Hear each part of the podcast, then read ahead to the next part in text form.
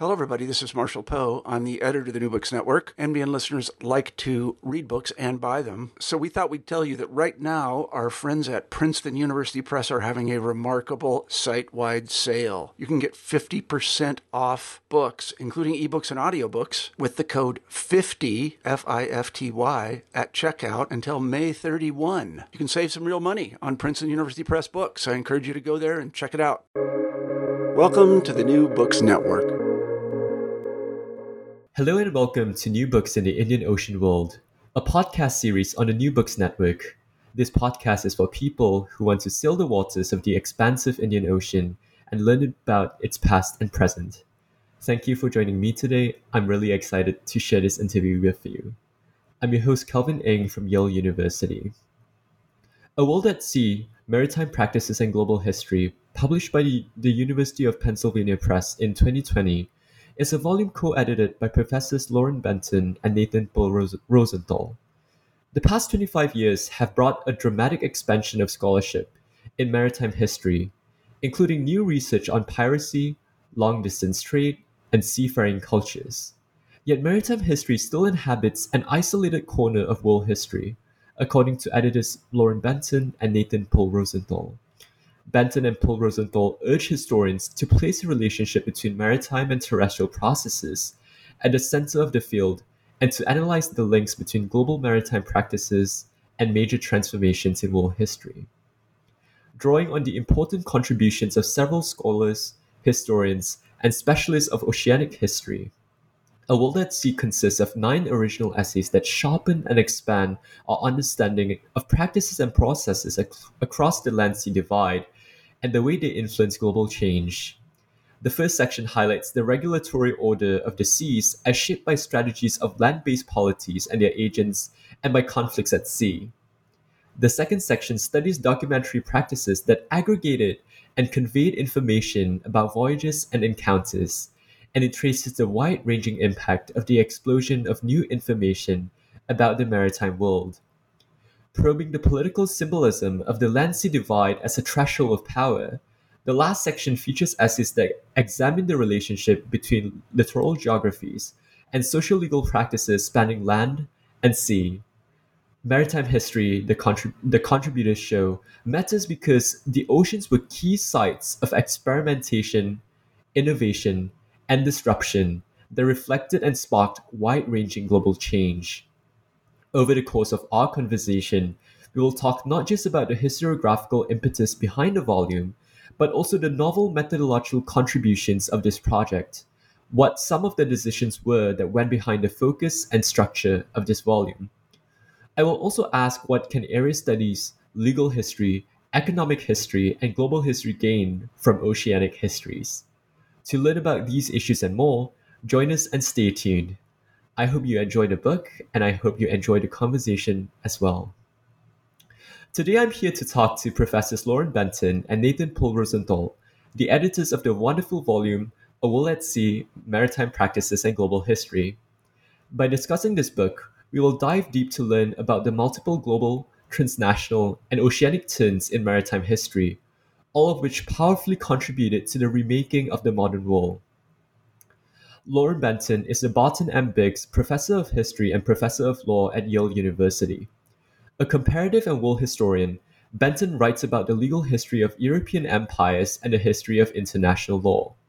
Benton is the author of four books, including three on the history of empires and law Rage for Order, The British Empire and the Origins of International Law, 1800 to 1850, co authored with Lisa Ford, A Search for Sovereignty, Law and Geography in European Empires, 1400 to 1900, and Law and Colonial Cultures, Legal Regimes in World History, 1400 to 1900. In 2019, the Toynbee Foundation awarded Benton the Toynbee, the Toynbee Prize for significant contributions to global history. She is a recent recipient of a Guggenheim Foundation Fellowship and currently serves as president of the American Society for Legal History. A graduate of Harvard University, Benton earned her PhD in anthropology and history from Johns Hopkins University. Before coming to Yale, Benton was the Nelson O. Tyrone Jr. Professor of History and Professor of Law at Vanderbilt University. Her previous appointment was as Julius Silver Professor of History at NYU. Nathan Perl-Rosenthal is a historian of the 18th and 19th century Atlantic world. He focuses on the political and cultural history of Europe and the Americas in the Age of Revolution, with particular attention to the transnational influences that shape modern national politics. He received his PhD in history from Columbia University with a dissertation on revolutionary organizing and published a first book on a different topic in 2015 Citizen Soldiers Becoming American in the Age of Revolution. That book, which argues that American sailors of the Revolutionary era had an unknown and significant role in the formation of modern notions of nationality, won the Society of French Historical Studies Gilbert Chinard Prize. His second book project, titled The Age of Revolution A Cultural History, aims to reimagine the Age of Revolution as both an analytic category and a historical phenomenon by thinking about the individual revolutionary moments as united by shared cultural practices rather than common political structures or ideology. Welcome, Lauren and Nathan, to New Books in the Indian Ocean World, and thank you so much for taking the time to talk about your rich volume today. So, can you start us off by saying a few words about yourself? That is, how you became interested in the field of oceanic studies, respectively, and how this edited volume came to be? Laura, you want to go first? You very much. And thanks for the generous introduction and also for the opportunity to talk about the book. Um, I, have been interested for some time in uh, maritime history. I suppose I got especially interested in it uh, through writing about um, empire and law and imperial legal politics.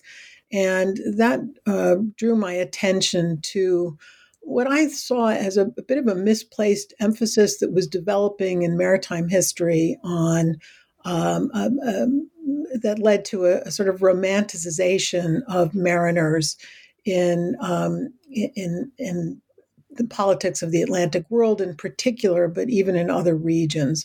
And I wanted to write about the way mariners were aware of law and legal strategies and the way that uh, ideas about law and practices about law on the seas were contributing to regulatory orders that were oceanic and even pan oceanic. So that was my entry point, and that was reflected in a chapter that's included in The Search for Sovereignty and a couple of, of articles about uh, the legal history of piracy. And, um, and, and from there, of course, I remained interested in maritime history because uh, um, a lot of my writing focuses on uh, the history of international law and also the history of global legal orders. And um, this sea and stories about the regulatory order of the seas are very central to both those projects.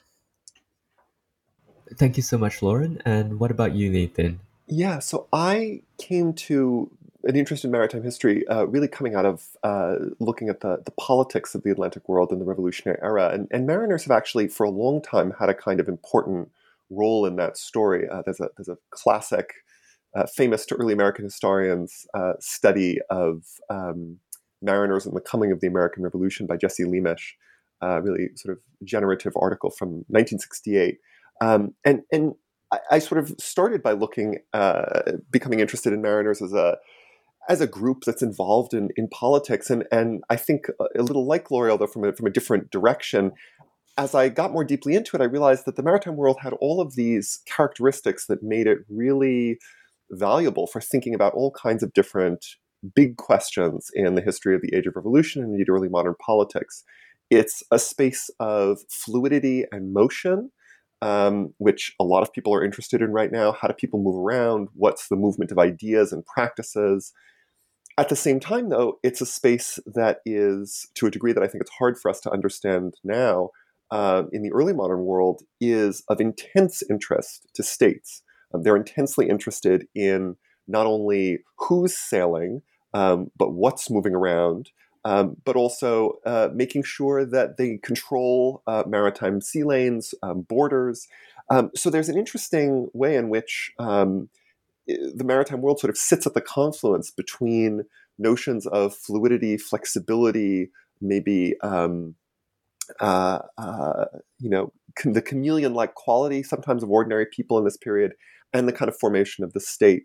And so I think a lot of, as I've as I've, you know, come to to think about it, I've become interested in the ways in which the legal history of the maritime world, um, like Laurie, sort of stands at the intersection of the development of the state as an, an efficacious um, body, either in resistance, with resistance from, or with cooperation of ordinary people. Um, it's also a space of cultural um, uh, transmission. Uh, and at the same time, of course, it's the the sort of certain the lifeblood of this Atlantic circuit, the economic circuit. So a lot of uh, sort of elements come together in the maritime world, and that's why I found it to be a kind of persistent fascination, um, even as I've maybe moved away from some of the initial questions that got me that got me interested. Thank you so much, Bill, for that. And for listeners who might not be as acquainted with uh, the foundations of this oceanic history, would you mind just giving us a sense of the historiographical and methodological foundations of the oceanic turn? How has this intersected with or drawn on the, li- the recent literature in global and transnational history? Um, why, don't I start out, and then I'm sure that Nathan will want to chime in. Uh, one of the things I should say that that uh, we tried to do in the introduction to the book is to make it very useful to people who would like um, to sort of have in one place an introduction to the historiography on uh, on oceanic and maritime history and its relation to world history. And so that that's we, we, try to do that in the intro, and I think that that introduction will be helpful to a lot of students. Um, as well as researchers who are starting to frame their own projects.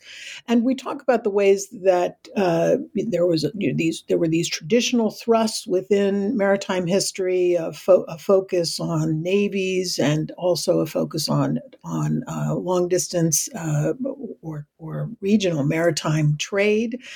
Um, and then we describe a couple of more recent uh, strands within the literature that have tried to move um, beyond those thrusts.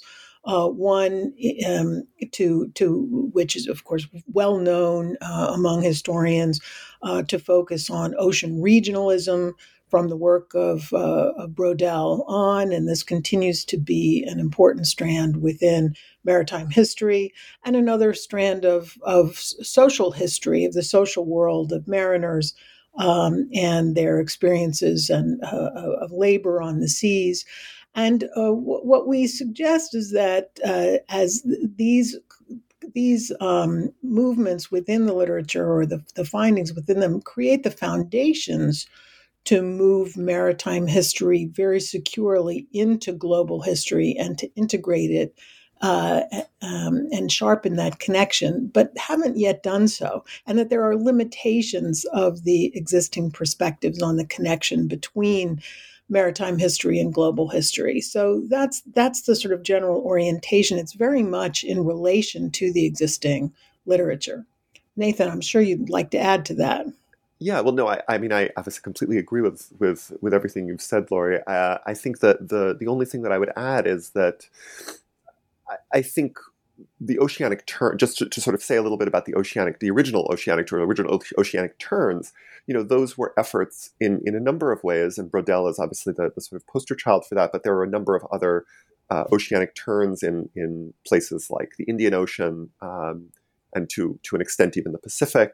Um, and one could even talk about things like Caribbean uh, uh, sort of oceanic approach. You know, those approaches all, when they were um, sort of first attempted, and those range from, let's say, the 1940s on, um, you know, those were all attempts to kind of look beyond the frame of the nation state, um, to look beyond the frame of regions. Um, and, and, and in that way, they were extraordinarily generative, right? An attempt to kind of move the level of analysis up from the, the, the nation state um, and to insist on uh, oceanic connections around oceans and seas, and that in some cases, right, connections across oceans and seas between nations or between religiously or uh, ethnically or demographically defined regions were in fact just as important as the ostensibly um, uh, right solid demographic or, or national border.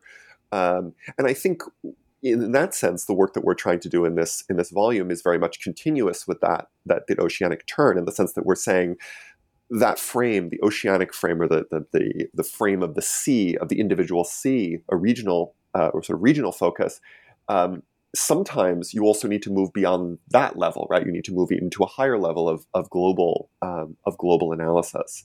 Um, and there's been quite a bit of that, right? Trying to think about global um, histories, global biographies, um, and I think what what's distinctive about about our our project in this in this volume is that we're trying to think about the the maritime world, particularly in that respect, and the kind of maritime uh, the features of the maritime world in a kind of global perspective, and that that hasn't really been done um, all that much.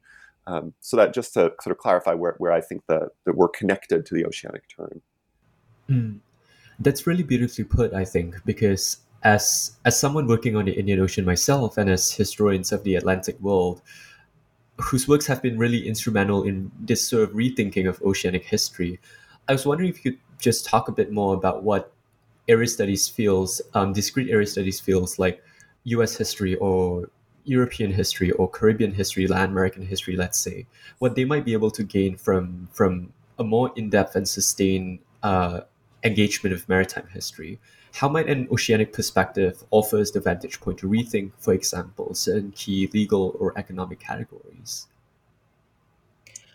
Well, here I would emphasize uh, one um, additional uh, element of the perspective of the volume. The, the subtitle of the volume is uh, Maritime Practices in Global History.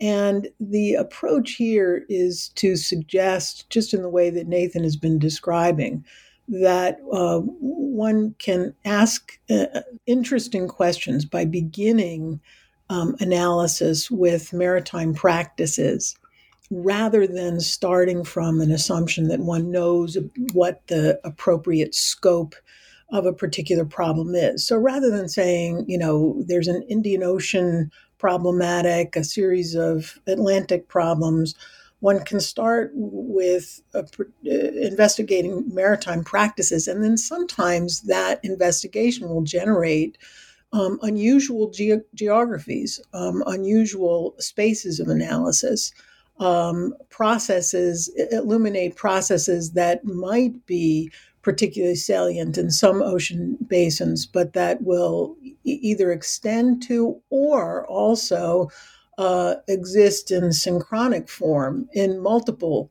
ocean regions.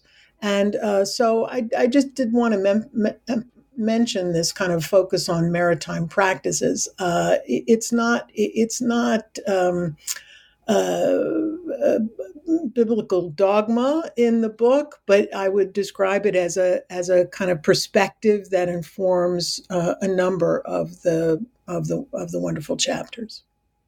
Right and if I can just uh, you know take a, a, second to add to that, I think one one of the claims that we try to make, certainly in the introduction, this was something we tried to um, talk about in the in the conference from which this volume came, and I just I should just put a parenthesis and say thank you to the USC Huntington Early Modern Studies Institute, which um, which funded the conference from which this um, this volume came, uh, which was called Global Maritime History.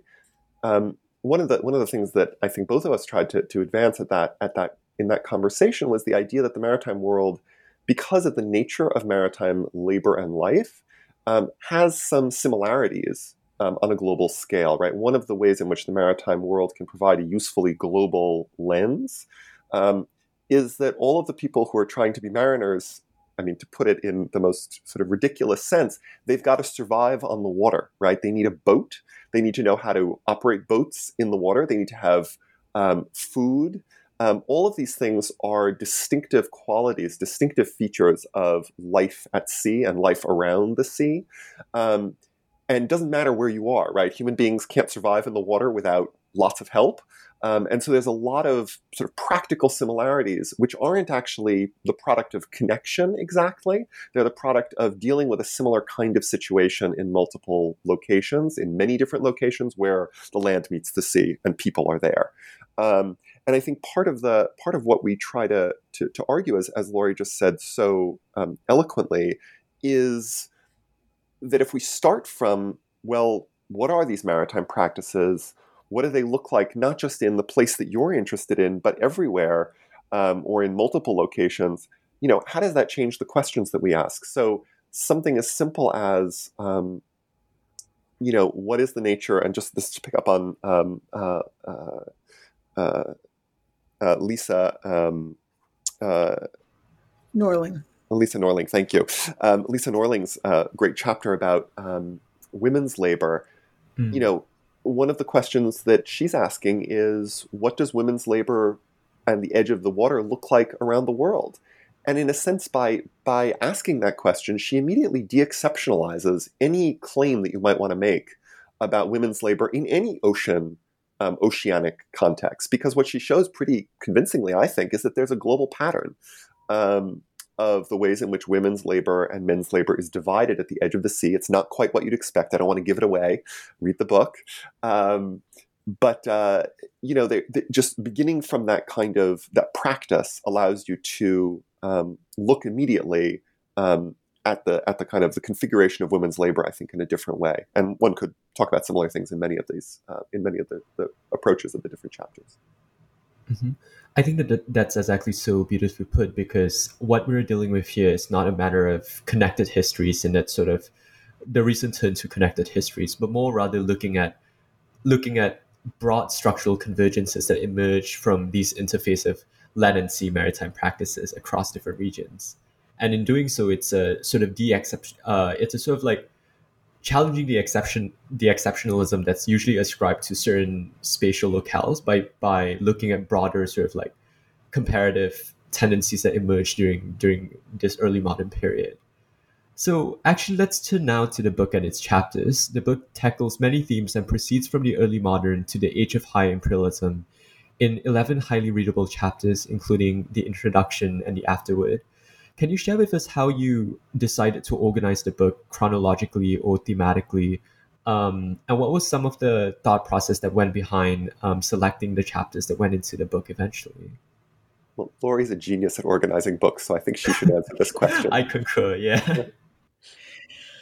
Uh, well, collective effort, um, but the uh, we we wanted to come up with some. Well, we came up with three headings that I think themselves offer some indications of what we regard as you know pretty exciting ways of approaching uh, maritime history and global history together. Uh, the the one heading uh, currents um, groups some chapters that um, probe uh, processes that extend along the land across the land sea divide and that um, begin to shape regulatory orders or institutional uh, ways of, of, of uh, controlling the seas. Uh, the second is called dispatches and looks at ways of um, circulating but also originating information about the seas, knowledge about the seas, and uh, it, the, I, all of those take those chapters in that section take different but very and very original um, cuts at that. Uh, and then in the in the third section, which we call threat call thresholds, we group um, articles or chapters that are looking um, in, in part, they're looking at the, the threshold between land and sea. Many of them are examining liminal spaces, um, coastlines, um, and uh, the control of coastlines or the movement across um, short um, bodies of uh, small bodies of water um, that are close to close to land, um, but also they're looking at thresholds of power and the way that problems of control of these kinds of spaces then uh, uh, also reverberate in the politics of state making, of sovereignty making, and um, inter imperial uh, arrangements of power. So um, that's we came to this really because we had these great chapters and some uh, from the conference, and then some additional contributions um, that we were lucky to get. And uh, and we could see that these are three areas in which the field itself is moving. So the volume uh, is reflecting this this uh, the, this movement rather than necessarily uh, than than originating it. But I the, these are I think especially good illustrations of those tendencies. I have to I have to add that one of the things that I think is particularly rich about these papers um, is about the, the, the chapters is that they um, they actually connect in multiple ways. Um, and so we have this, I think, um, ultimately uh, persuasive and, and, and very valuable organization. But it is also, there are also other um, regional um, and temporal and even um, source based kinds of organizations that were possible. You could have had sections that were focused more on law and um, funny story, when we were actually figuring out the organization of the chapters, I, Laurie and I were sitting in a cafe, and um, and uh, and I said, you know, maybe we should just have a, a choose your own adventure book where you have you know all the chapters and we sort of propose three possible organizations and we could have three different tables of contents um, because to me there seem to be so many different ways of sort of putting it together and uh, Laurie, and this is why it's so wonderful to collaborate with with someone who's more experienced than oneself, just looked at me and said, "Nathan, that's not going to work." Um, and then we came to this this organization. I think what I remember happy. saying, Nathan, was you've been reading too many children's books lately. You're absolutely right, which is also true. which you'd be doing as a parent, I should add, rather than on your own. You. But I, I think that what really ties all these diverse chapters together, despite their disparate um, focuses and um, locales, is that the introduction provides a sense of the historiographical stakes involved and the broad sort of intervention that this volume is posing as as a whole. And I thought that the introduction did that really well, just purely in terms of how it's attempting to situate this current literature on maritime practices in relation to sort of earlier practices of writing oceanic or maritime history. Um, and here you write that the present field of oceanic history is born of earlier maritime and naval histories in the 19th and early 20th centuries, and subsequent studies of seaborne trade and commercial ventures. Um, and then you have new social histories of the sea that open up new questions around labor, subjectivity, and social life. Can you briefly elaborate on the different stakes of these various strands within maritime history? And in what ways do their differing approaches to studying maritime history reflect divergent assumptions, archives, or let's say political intellectual concerns?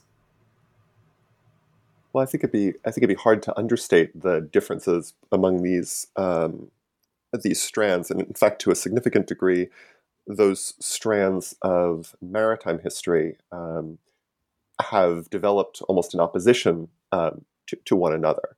Um, the, the social history of mariners was very much uh, developed very much as a reaction to um, or a sort of um, uh, uh, almost um, counterweight to a scholarship on maritime trade and maritime empire that sort of assumed the existence of sailors and assumed the labor of sailors without bothering to spend very much time finding out um, about them uh, or their or their lives. Um, and I think more recently, um, some of the work on mariners that's looked at things like race, um, at uh, gender, you know, that work in turn developed against a maritime history that um, was really about male mariners um, and not about um, all of the many um, male white mariners mostly, and not about the, the sort of uh, the communities often quite diverse um, that existed around them and the diversity within the maritime community because um, it varies quite a lot from from place to place depending on what region you're looking at. Um, so so that that literature I think has been um, you know has developed in in, in quite a rich way, um, but also uh, and just to, to come back to sort of the the, the, the, the the claim of the book, you know, it's developed in a quite regional fashion. Um, so it's quite quite remarkable, actually, when you look, um, as I did in, in working on that part of the of the introduction uh, at the maritime histories of let's say, France, England, uh, North America, and the Caribbean, you know, you have almost coordinate, you know, roughly simultaneous within a decade of one another sort of movement in each of these directions that I've just sketched out. Um, but with very little reference from one field, one geographic field to the other. So, you know, we have social histories of French mariners, we have social histories of American mariners, we have social histories of Dutch mariners, um, social histories of English mariners, and um, by and large, those historiographies don't cite one another. Um, there are some exceptions to that. Uh, the Dutch and French literatures, for instance, are a little closer than some of the others, but it's really quite remarkable the degree to which a population that is defined in the early modern period by its mobility is studied um, still um, by maritime historians as a series of national populations. Um, I think that's in the process of changing, um, but it's it's it's really it's quite striking still. Um, I, and I, I, think also it would be this would be a good time to mention the uh, another of the the themes that we think we see as cutting across these chapters, and that's that that really kind of led to the conversation about we could have multiple ways of organizing them, um, and and across all of the historiographic trends that Nathan has described what we see is also uh, not among everybody, but in general, a, a, a, persistent tendency to continue to represent the, the the sea as a sort of special place, a place apart, a place that uh, changes more slowly, or that even is politically inert, um, and and and, and uh, and that is uh, at times creates situations in which the lives of mariners are disconnected from um, from lives at sea. And against that, you know, there has been this really very rich historiographic strand of of uh, that looks at uh, lives and processes that extend across the land sea divide. And that was something that we wanted to um, to make very salient in this book, and it features in many of the of the chapters. Uh, we call it out also in the afterword, where we recommend uh, uh, asking questions, asking new research questions about what we call uh, land sea regimes. And uh, just to give an example, the opening chapter by Carla, Carla Rahn Phillips looks at the, the ways that in the Spanish Empire, multiple processes and um, policies were involved in creating incentives for re- and recruiting uh, people to go to sea uh, and that of course this didn't stop at the at the at the edge of the water. This eh, the disciplinary regime and the uh, recruitment regime continued uh, in, into um, onto ships, and so one really has to regard this as a kind of land sea regime of labor coercion. Uh, which she illustrates very effectively. And so that emphasis is something that that that we see cutting across this uh, latest and very rich turn in maritime histories. Mm. That's really beautifully put, I think, because it also shows up the question about thinking the relationship between broad structural tendencies and contingent specificities in, in maritime histories when when we're talking about these maritime processes. Um, I, I suppose put differently, considering the sort of heterogeneity and unevenness that characterizes the world's many oceans, the Atlantic, the Pacific, the Indian Ocean, to say nothing of the many seas that they extend into, how may we engage with the specificity of particular locales and sites while remaining attentive to the analytic utility of the oceanic or the maritime as a category? So, in other words, um, perhaps you could just give us a bit more um, of your thoughts on ocean, ocean regionalism as an analytically useful endeavor, perhaps. Well, if I could just jump in on, on that, I, I think one one way in which I hope the framing of this book will be useful to um, to our fellow scholars is that it tries to set up a different way of thinking about um, the universal and the particular. Um, I don't love that phrasing, but let's say the um, uh, right the, the, the sort of the common uh, uh, shared practices and um, and local variation. Um, I think typically we've thought about um, the levels as being, if you're in a sort of oceanic, ocean regional frame, you know, I think that the typical way of of framing it has been, well, we've got different regions, uh, different sort of zones around the ocean, and the ocean itself provides a kind of common denominator. And and as in much historical work, part of what makes for a dynamic historical scene and historical account is having some kind of tension between um, uh, a shared frame or a common process and local variations or local um, uh, or regional difference. Um, and I think part of the claim that that um, we're trying to make here, um, which I think is borne out by um, by many of the of the essays, is that you can also think about the common frame as being maritime practices, right? That maritime practices have this kind of similarity everywhere around the world, um, wherever the land meets the sea. Um, uh, and you know there are variations from place to place, but there are some really fundamental similarities. Um, I guess uh, to just to pick up on on the the, the Carla Rahn Phillips uh, essay, right? The idea of coercion, maritime labor almost everywhere is somewhat coerced in the sense that maritime that that Carla Rahn Phillips means that she sees um, economic strain as a form of coercion. It's rarely the case that the people who are richest in a society are going to see. It's dangerous. Um, it means being far from home, right? So, in that sense, you have this kind of common uh, theme all around the globe, um, and and you can see the ocean uh, regionalisms as being the kind of local um, uh, local variations. So again, I think shifting the frame, shifting the kind of level of analysis, um, makes it possible to see uh, to see local variation in a different way, and to get um, uh, to sort of actually create, in some ways, more um, put more attention on the distinctiveness of individual oceans and the ways in which they're um, the particular configurations of land-based polities and uh, regimes interact with this kind of global regime um, of maritime labor and trade um, and uh, and life. Mm-hmm, mm-hmm. And I think that here it might be useful to turn more, more directly to the first uh, substantive uh, section of the book, Currents. Uh, these contributions primarily focus on institutional connections across and sea. So Carla Rahn Phillips examines maritime recruitment in the Spanish Empire Adam Clulow and Xing Hang's piece focuses on early modern Cambodia and Ayutthaya's negotiations with Dutch and Chinese actors, and Matthew Taylor Raffety provides a synoptic view of European maritime law and uneven treaty regimes.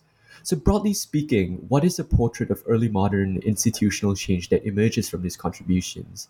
And how did this institutional change organize maritime actions in the early modern period?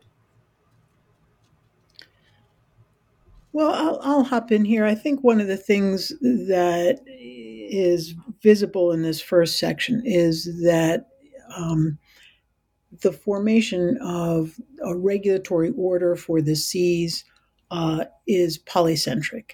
And each of these chapters takes a this is illustrated in the section because each chapter takes a different approach to the way um, either institutions or uh, institutional practices are being generated. I already talked. We already talked about uh, uh, Carla Rahn Phillips's uh, piece, which takes an imperial frame and uh, uh, um, uh, traces these processes across the land-sea divide.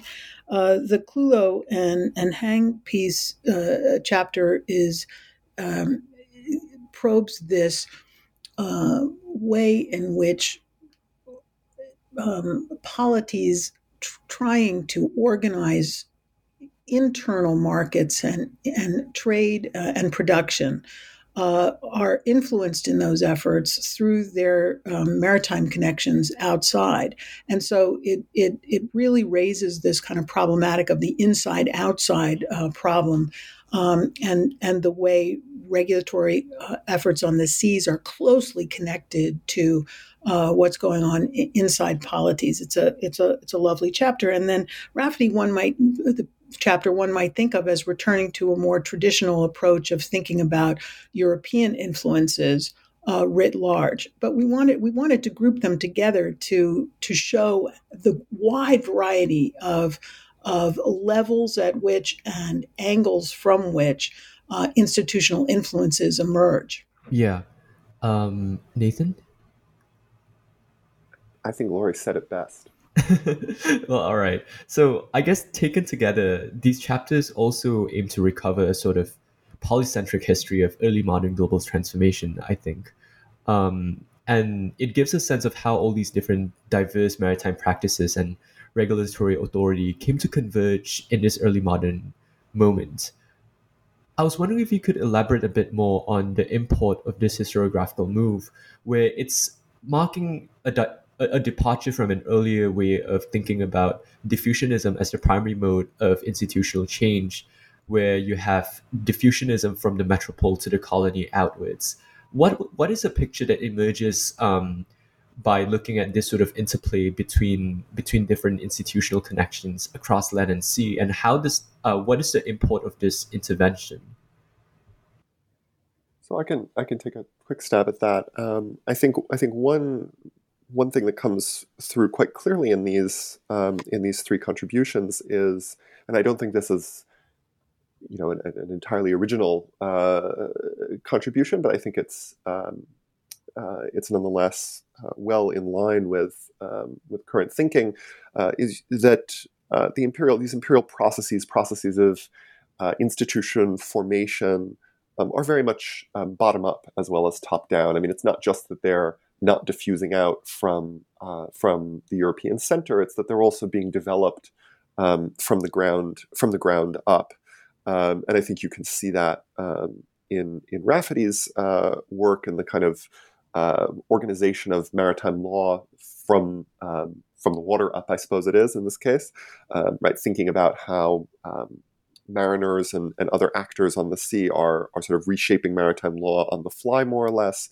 Um, and you can see it in the ways in which on the ground actors in uh, Clulow and uh, uh, and Hang's paper um, are also uh, looking at the ways in which uh, uh, imperial structure and um, sort of trade wars are being are being driven by by actors on the ground. Um, so that I think is very much in line with um, with with current thinking, um, and, I think it's also the case that um, all of these papers make the case for the kind of central role of the the maritime uh, border in the development of imperial um, processes. Um, I think we know we have some idea in various historiographies of the important role that that maritime life um, and the need to states' desire to to extend their power onto the sea um, plays in in developing uh, uh, imperial structure.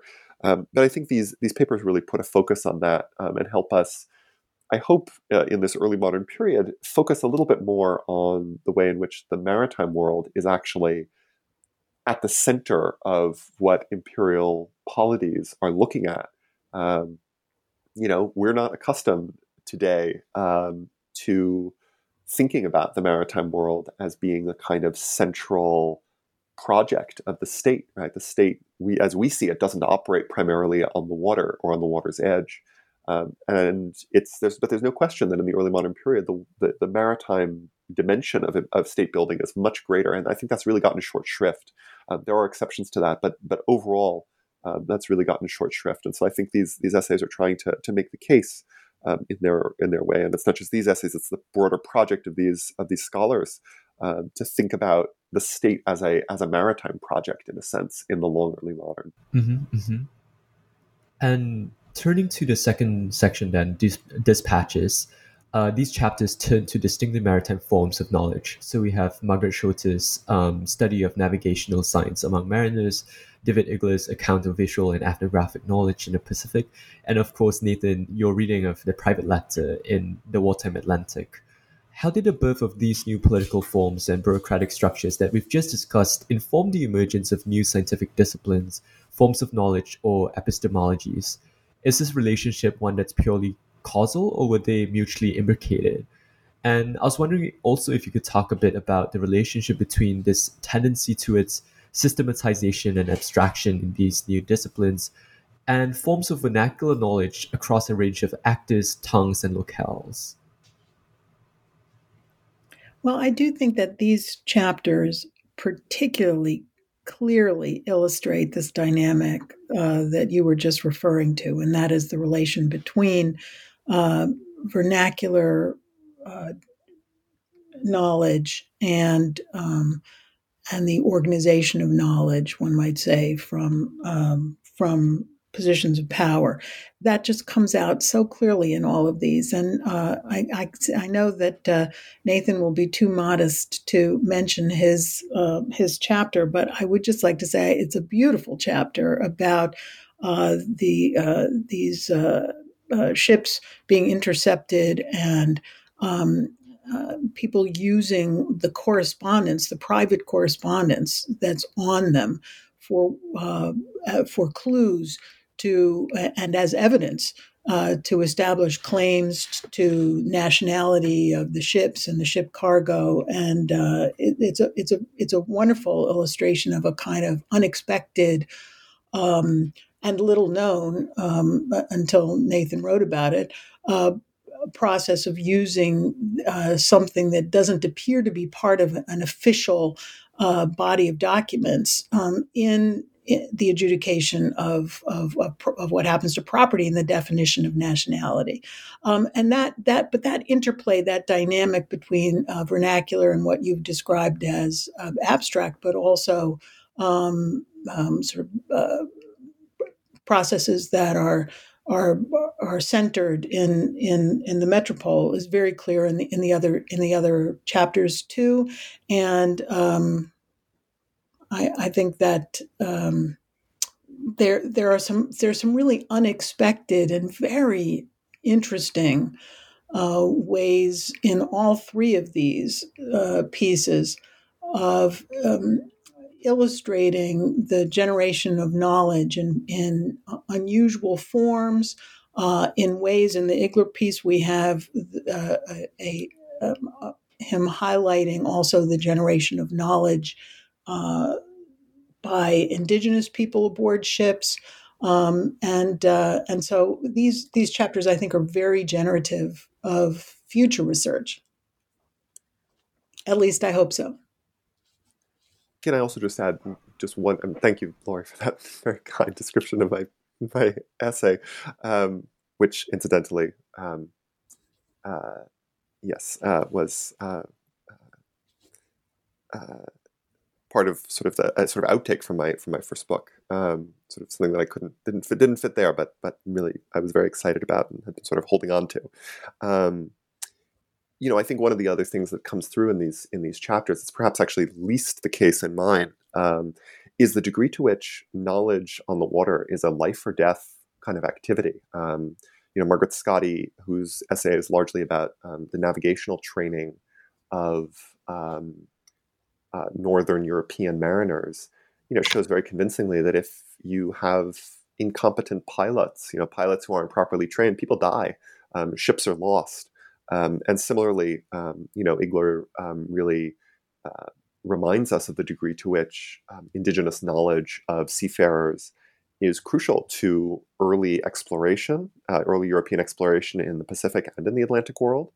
Um, and uh, you know, it also becomes crucial in indigenous resistance to um, to European incursions.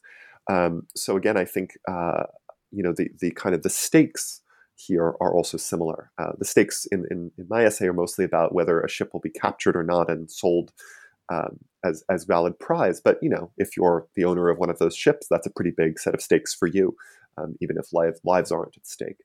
Um, so again, I think it's another one of these distinctive qualities um, of the maritime world that that it's not just we want to know. Um, you know, it's not just the extension of the state's knowledge. It's also um, knowledge that actually uh, it pretty directly um, affects the survival of um, of the people involved. Mm-hmm. And I think that this section also substantially contributes to how we think about imperial history because you know, following the post-colonial and imperial turns, I'm sure that most historians um, would be familiar with the sort of enumerative modalities of colonialism with focus on models like the census, cartography, demographic statistics, etc., and places like British India or French Algeria. These forms are usually associated with the rational legal authority of high imperial bureaucracy. But I think that in turning to the early modern period and in adopting a maritime perspective, you are providing a view of knowledge production that challenges or refines this view of high empire and its sort of knowledge project of knowledge production. I was wondering if you could talk a bit more about this sort of um, intervention that you're making, perhaps in imperial history, and what challenges the uh, did this early modern imperial projects encounter in their attempt to reify and systematize these new forms of knowledge? Sure. I, am sure Laurie will have things to say, if I, but if I can just jump in quickly. Um, you know, I think one one of the one of the the surprising things to me about um, putting together this section was the degree to which um, information looked the opposite of what I would have expected from some of that um, that imperial uh, sort of new imperial, new colonial historiography. Um, it looked to me not like a, a paucity of information, but like a surfeit of information. In fact, a kind of fire hose of information flowing in from um, from the peripheries or from below, however you want to think about it, depending on the positionality that you're that you're imagining. Um, I, I, think we tend to think of these imperial governments um, as sort of grasping for information, right? They're trying to get their hands on demographic data, on cartographic data, um, on information. You know, you think about uh, colonial police who, um, you know, are seem to be perpetually, and this is, you know, a sort of 19th century, uh, 20th century perspective, but I think uh, work on the 18th century is similar, you know, sort of always trying to figure out what's going on and kind of always failing. Um, and it, it, looks kind of different in these essays. It looks like in the maritime world, at least, there's a kind of um, excess of information um, being produced. And the problem, in a sense, is how to filter it um, from the imperial perspective, how to filter it, how to get the right pieces of information um, in hand and not get sort of overwhelmed by a flood um, of other of other of other data. So that's one thing. And the, the other, I think, is very simply, I think a maritime turn in thinking about the information economies of empire is crucial because, again, these empires are these empires, early modern empires, are maritime empires. That's where they exercise the greatest degree of control by and large. Um, that's um, where most of the resources are being put. Um, and it's not just the British Empire, right? The French Empire as well is primarily um, in the 18th century, a maritime empire. It's the, it's the Ministry of the Marine um, that's the big ministry um, that has uh, you know control over the colonies. Um, and in a sense, a lot of the imperial, the work on imperialism, very, very little of that has thought about um, the, the particular problems of the maritime world. I actually wrote about this in an essay about a in uh, in Itinerario a couple years ago, um, uh, trying to think about uh, the ways in which the maritime world poses particular problems for imperial administrators. Lack of information in some cases, lots of information, but it's all sort of hidden or fragmented in ways that make it very hard to use. Um, and uh, changes in uh, the kinds of legal regimes and um, information regimes as ships move around that make it extremely difficult to, uh, in, in, but in distinctive ways, distinctively maritime um, ways to kind of follow what's going on. So, so my hope is that um, is that this work will will help um, sort of refocus some of that amazing um, interest in imperial uh, and and colonial um, uh, knowledge production and its relationship to power uh, and imperial power to try to refocus some of it on the on, on the maritime space because I think there's a lot to be done there um, that would change how we think about uh, how we think about colonial regimes. But um, I should let Laurie uh, weigh in. Oh, I, I, agree with all that. I don't have that much to add. I mean, obviously, I've been thinking for for some time. It was kind of one of the themes within uh, my book, A Search for Sovereignty, to try to think about the ways that ideas about geography were being generated, uh, not just in Europe, but through practices and conflicts and interactions in empire. Um, and uh, I, I, one thing I wanted to mention that I also see as rather original uh, about these chapters, in addition to contributing to that um, that uh, perspective, is that in different ways, each of them um, points out that this is that, that the maritime world is a site of epistemological uh, change and also the invention of invention might be too strong a word but certainly positioning of particular genres. So there's a kind of multiplicity of there's a focus on genre and text here that's really very interesting across these chapters. Uh, we begin to look at letters in a different way through nathan's chapter uh, through reports about uh, um, uh, about scientific knowledge or, or uh, reports about what appears to be non-scientific but turns out to be scientific knowledge in uh, in, in uh, uh, Margaret's chapter, uh, and then David Igler has an emphasis on sketches that are done uh, from the from the ship, which is really very uh, interesting. So that's why we call the, the, the section dispatches too. At least I like that term. Nathan might not want to take. I think liked it less well, but I, but we ended up there because of of this. Um, you know, it indicates this the the maritime spaces as a really uh, important place for kind of you know p- packaging um, knowledge, not just creating new knowledge, but also packaging it in new ways and and uh, you know highlighting or even creating new genres. Mm-hmm, mm-hmm. Um, so I think that this this is a good point to introduce the third segment of the book, which is titled Thresholds, because the formations the, the formation of these new new forms of knowledge is also connected to the transformation of social legal practices and in this section i think it really foregrounds the important role of threshold spaces such as coastlines shores bays and estuaries which were both barriers and transitional zones. Here Catherine Phipps examines japanese debates around coastal control and maritime sovereignty. Jeppe Mulich analyzes marronage as a political problem in the trans-imperial borderlands in the Caribbean, and Lisa Norling provides an account of gender dynamics in early modern fisheries.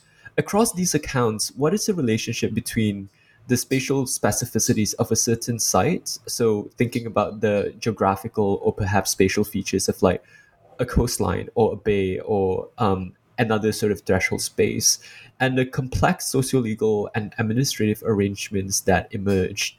Um, and how do we think of this in relation to perhaps the environmental turns um, how might this draw on, for example, the body of literature on legal pluralism that has been elaborated, of course, by you, um, Lauren? Um, I think that this was a very rich segment as well, and there's so many directions in which we could bring this conversation. Well, let me let me just let, uh, let me um, just take on the sort of first part of your question. I, I think, especially for the uh, legal pluralism, and uh, uh, Laurie is probably the expert um, on that, so she certainly uh, will want to speak to that. Um, I would imagine. Uh, you know, I think one of the things that's most remarkable about this about this section, or I found most remarkable about it, is the degree to which, even though the topics are really quite different, right? Catherine Finn, this was this was really our strategy in this book. You know, we weren't aiming for comprehensive coverage of the globe. You can't do that in an edited volume um, that isn't, you know, a bazillion pages long. And even if you have a million pages, you're still not probably going to be comprehensive. So part of what we were aiming for was a kind of mosaic that would show you um, to show the reader the the, the sort of the the, the the, claims or the arguments that we're trying to make or advance um, actually do hold. And, and one of the things that I think you can see here is that, as you just described it, right, Catherine Phipps is talking about maritime um, sovereignty and coastal control in the mid 19th century. Jeppe Mulich is talking about um, maritime marronage, that is uh, sort of long term uh, escapes by enslaved people in the Caribbean from small island to small island. And then you have Lisa Norling's essay, which was about um, really women on the water's edge. What all of these show so persuasively, I think, in distinct ways, is that the water's edge is this crucial, crucial space. It's um, a place where um, everything seems to change, right? Legal regimes um, alter, um, labor regimes alter, zones of uh, uh, of political control um, come to an end. And I think we sort of vaguely know that, but I think what, what comes out of if you read these three essays together, I certainly come away from it saying, wow, that that land sea divide is really powerful, and we need to think really carefully about what that looks like um, in different places. And I would say that my, my, in my reading of this, the particular qualities of coastline are less important. In other words, whether it's uh, you know a, a, a, deep bay or you know a marsh zone, that seems less important in these essays than the presence of the land sea barrier. Um, the exact qualities of it are less important than the presence of the land sea barrier, which seems to be of overriding importance in all of these uh, in all of these different places.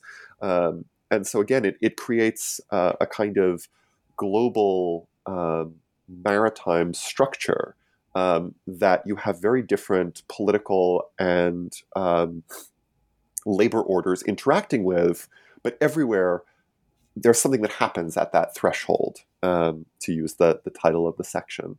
Um, so it changes the kinds of labor that women are doing from one side of it to the other side of it, more or less.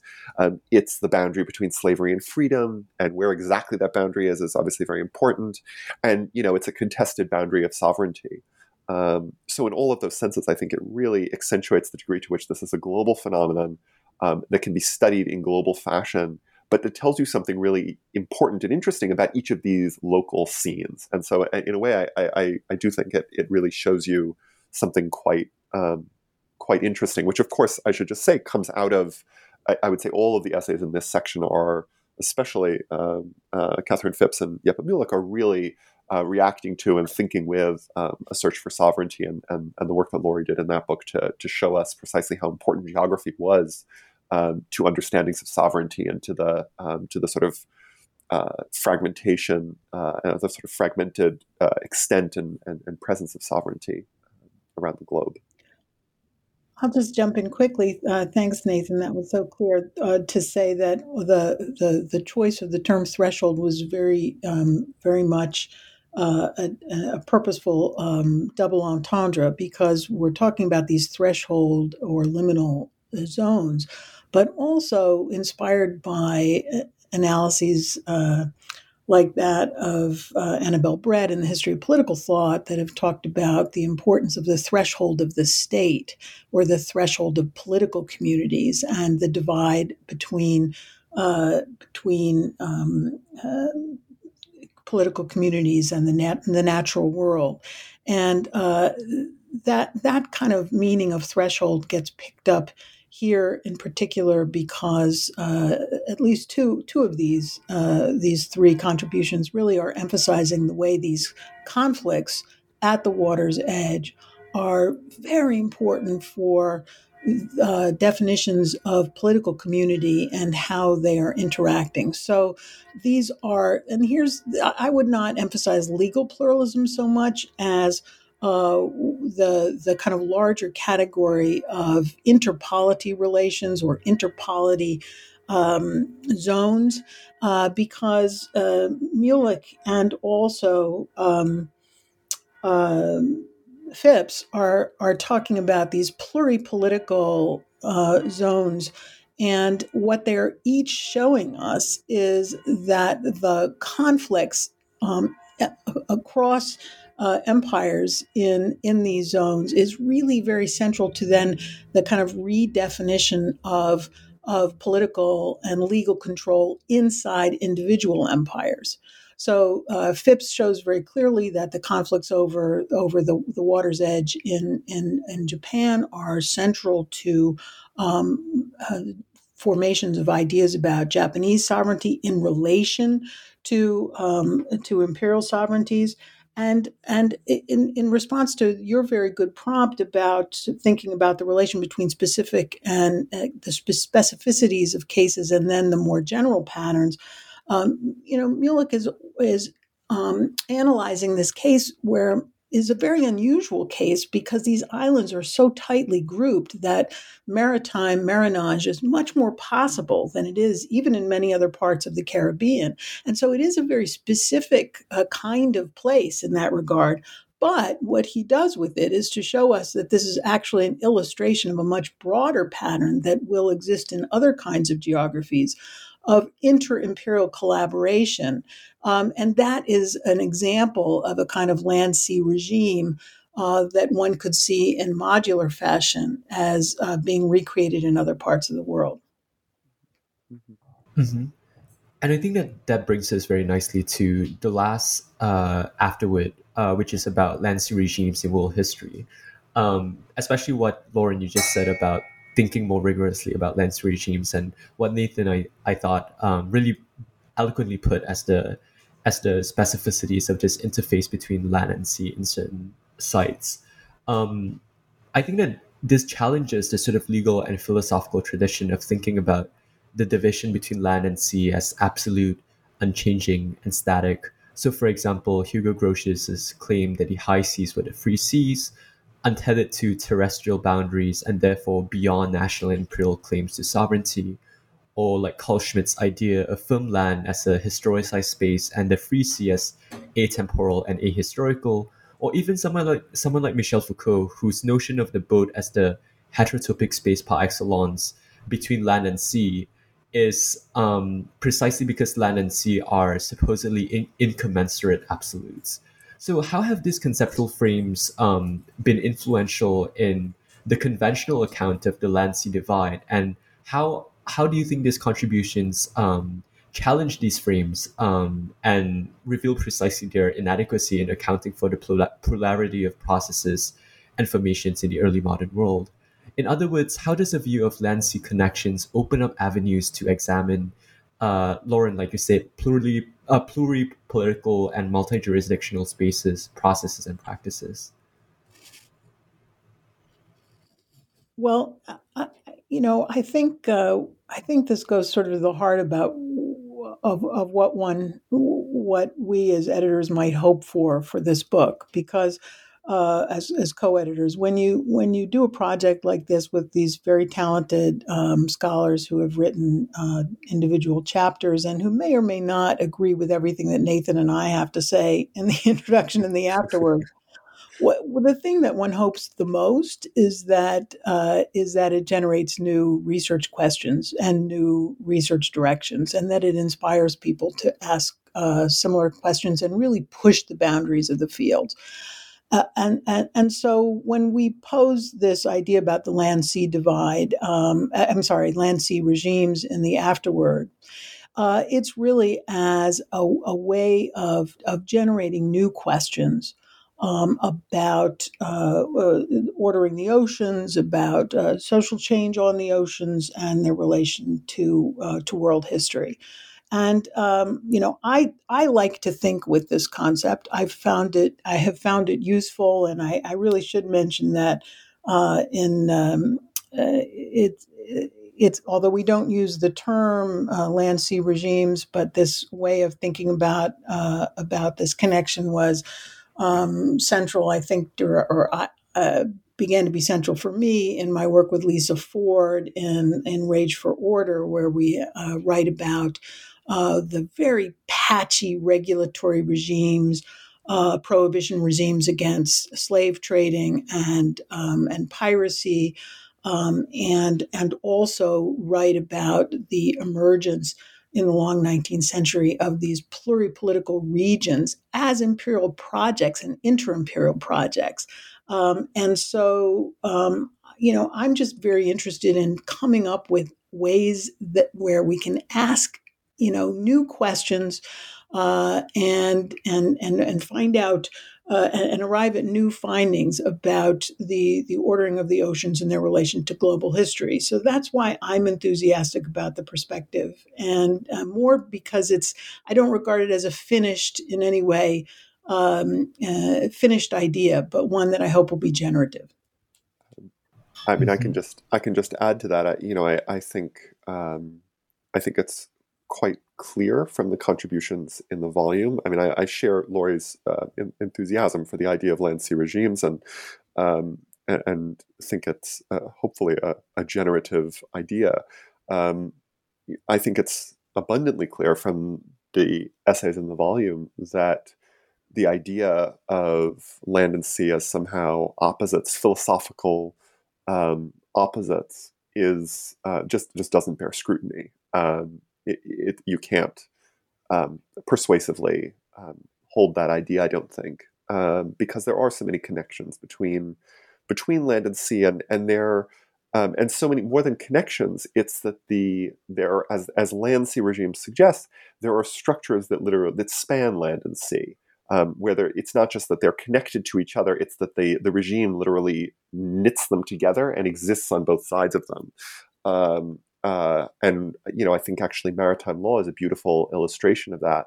Um, sort of European maritime law of the of the 18th uh, or even the 19th century um, is is a legal regime which functions both on land and at sea, which is concerned fundamentally with um, with things that happen on ships and and on the sea. But it, it has all sorts of um, dimensions that take place both on land and on sea, and which actually depend on the movement of things back and forth from land and sea. So um, even even something like that, to think of it as as maritime or as terrestrial, I think is is faulty, right? It, it has this quality of of straddling and, and tying together um, the two. And so I think thinking outward from that kind of um, that kind of example, thinking outward from these thresholds um, between land and sea, can can really help us um, again identify similar kinds of patterns, similar kinds of processes taking place um, in many parts um, of the world. and you know, uh, one could see. I think there are similar processes that one sees taking place uh, in the Indian Ocean, uh, as well as in the Pacific. So, um, uh, again, I think by giving us a set of sort of structures that have some commonality in different places, I think that allows us to do that kind of pluripolitical, multi-jurisdictional um, work. Not that there aren't other ways to do it, but I think it's another possibility for for doing that kind of work um, and thinking about the relationship between empires, um, thinking about the ways in which they confront each other, um, interact with one another in this in this you know sort of broad period, broad early modern period, where you have um, empires from uh, from Europe, from the Americas, from South and Southeast Asia and East Asia, all meeting with one another, um, and and a lot of that meeting is taking place precisely on these on these land sea um, borders and implicates um, land sea regimes. And so I think potentially it's a very it's a very fruitful way of of trying to think about these uh, inter-imperial um, dynamics in, in, in, the period. Mm-hmm. So before we move to our last traditional question, um, can you please read a paragraph from the book for our listeners? Nathan? Sure. Um, Lori, the last one of the introduction? Sounds good. All right. Um, so, this is the last paragraph of the introduction. Studying the oceans and seas as sites of experimentation, innovation, governance, and disruption promises to produce a truly global history of maritime change. Transformations on the seas did not take place only in a few familiar ways, such as through long distance trade, cross cultural relations, migration, and war. Seafaring itself generated global processes and patterns that stitched together regions, spanned the land sea divide, and profoundly influenced terrestrial polities and societies. These processes make the early modern world, in ways both tangible and metaphorical, a world at sea. Beautiful. So, well, Lauren and Nathan, I've taken up a lot of your time. Could you just tell us, by way of closing, what you are working on now and a bit about your current and future projects? Uh, I, I am working now on a, a book that's about legalities of small wars in European empires. Uh, and uh, it's um, just focusing on these conflicts, um, small conflicts um, like raiding and um, uh, encounters that uh, wars that are sometimes undeclared and informally pursued or pursued in decentralized ways, and and how they're uh, how participants began to generate ways of thinking about uh, law in relation to those conflicts and how those conflicts also influenced uh, the development of, of global law or international law. And uh, I'm working, uh, the main project I'm working on right now is the um, a cultural history of the Atlantic Age of Revolutions. And the idea is to the book goes from the Stamp Act crisis from 1765, uh, roughly thereabouts, to the independence of Peru, 1825. Um, and so it's um, we, we, haven't had very many books, or in fact any books, um, that really try to look at the history of the, the Atlantic Age of Revolutions across that that 60 um, that 60 year period, although they're often talked about together. Um, and the, the, the claim of the book, the sort of argument of the book, is that it's possible to think across all of these very ideologically, politically diverse revolutionary movements. I mean, you know, from the the slaveholders' revolt of, let's say, a place like Virginia or South Carolina, to the um, revolt of the enslaved in Haiti, to um, uh, to the uh, often uh, you know indigenous and Creole uh, revolts of, of Latin America, that it's possible to think about all of these together if one thinks about um, them as coming out of a set of shared uh, or, or, coming taking place within a set of shared cultural practices. And so I think about um, cultural practices of the 18th century um, that are widely shared around the Atlantic world that are connected to the cultural um, and uh, uh, economic uh, and socioeconomic conditions of the Atlantic world in the mid 18th century, and think about the ways in which those provide a frame for this first sort of wave of revolutions. And then the ways in which the, that revolutionary wave, of the first, let's say, 25 years, creates a new framework, a new matrix, um, both cultural and socioeconomic, for the second wave um, of revolutions, uh, starting, let's say, around 1800. Um, and so that's the that's the project I'm working on. And um, if the lead is cold and the water don't rise, maybe it'll be done by the end of this year, or at least in, in draft. Fingers crossed for you, but that's really exciting, and I'll definitely be looking out for both your upcoming projects. But thank you so much for joining us today on uh, this episode of New Books in the Indian Ocean World. And thank you, listener, for listening to today's episode, in which we explored A World at Sea Maritime Practices and Global History, co edited by Lauren Benton and Nathan Perl-Rosenthal published by University of Pennsylvania Press in 2020. It is available on Amazon and other outlets. This is your host, Calvin Ng. Stay tuned for the next episode of New Books in the Indian Ocean World.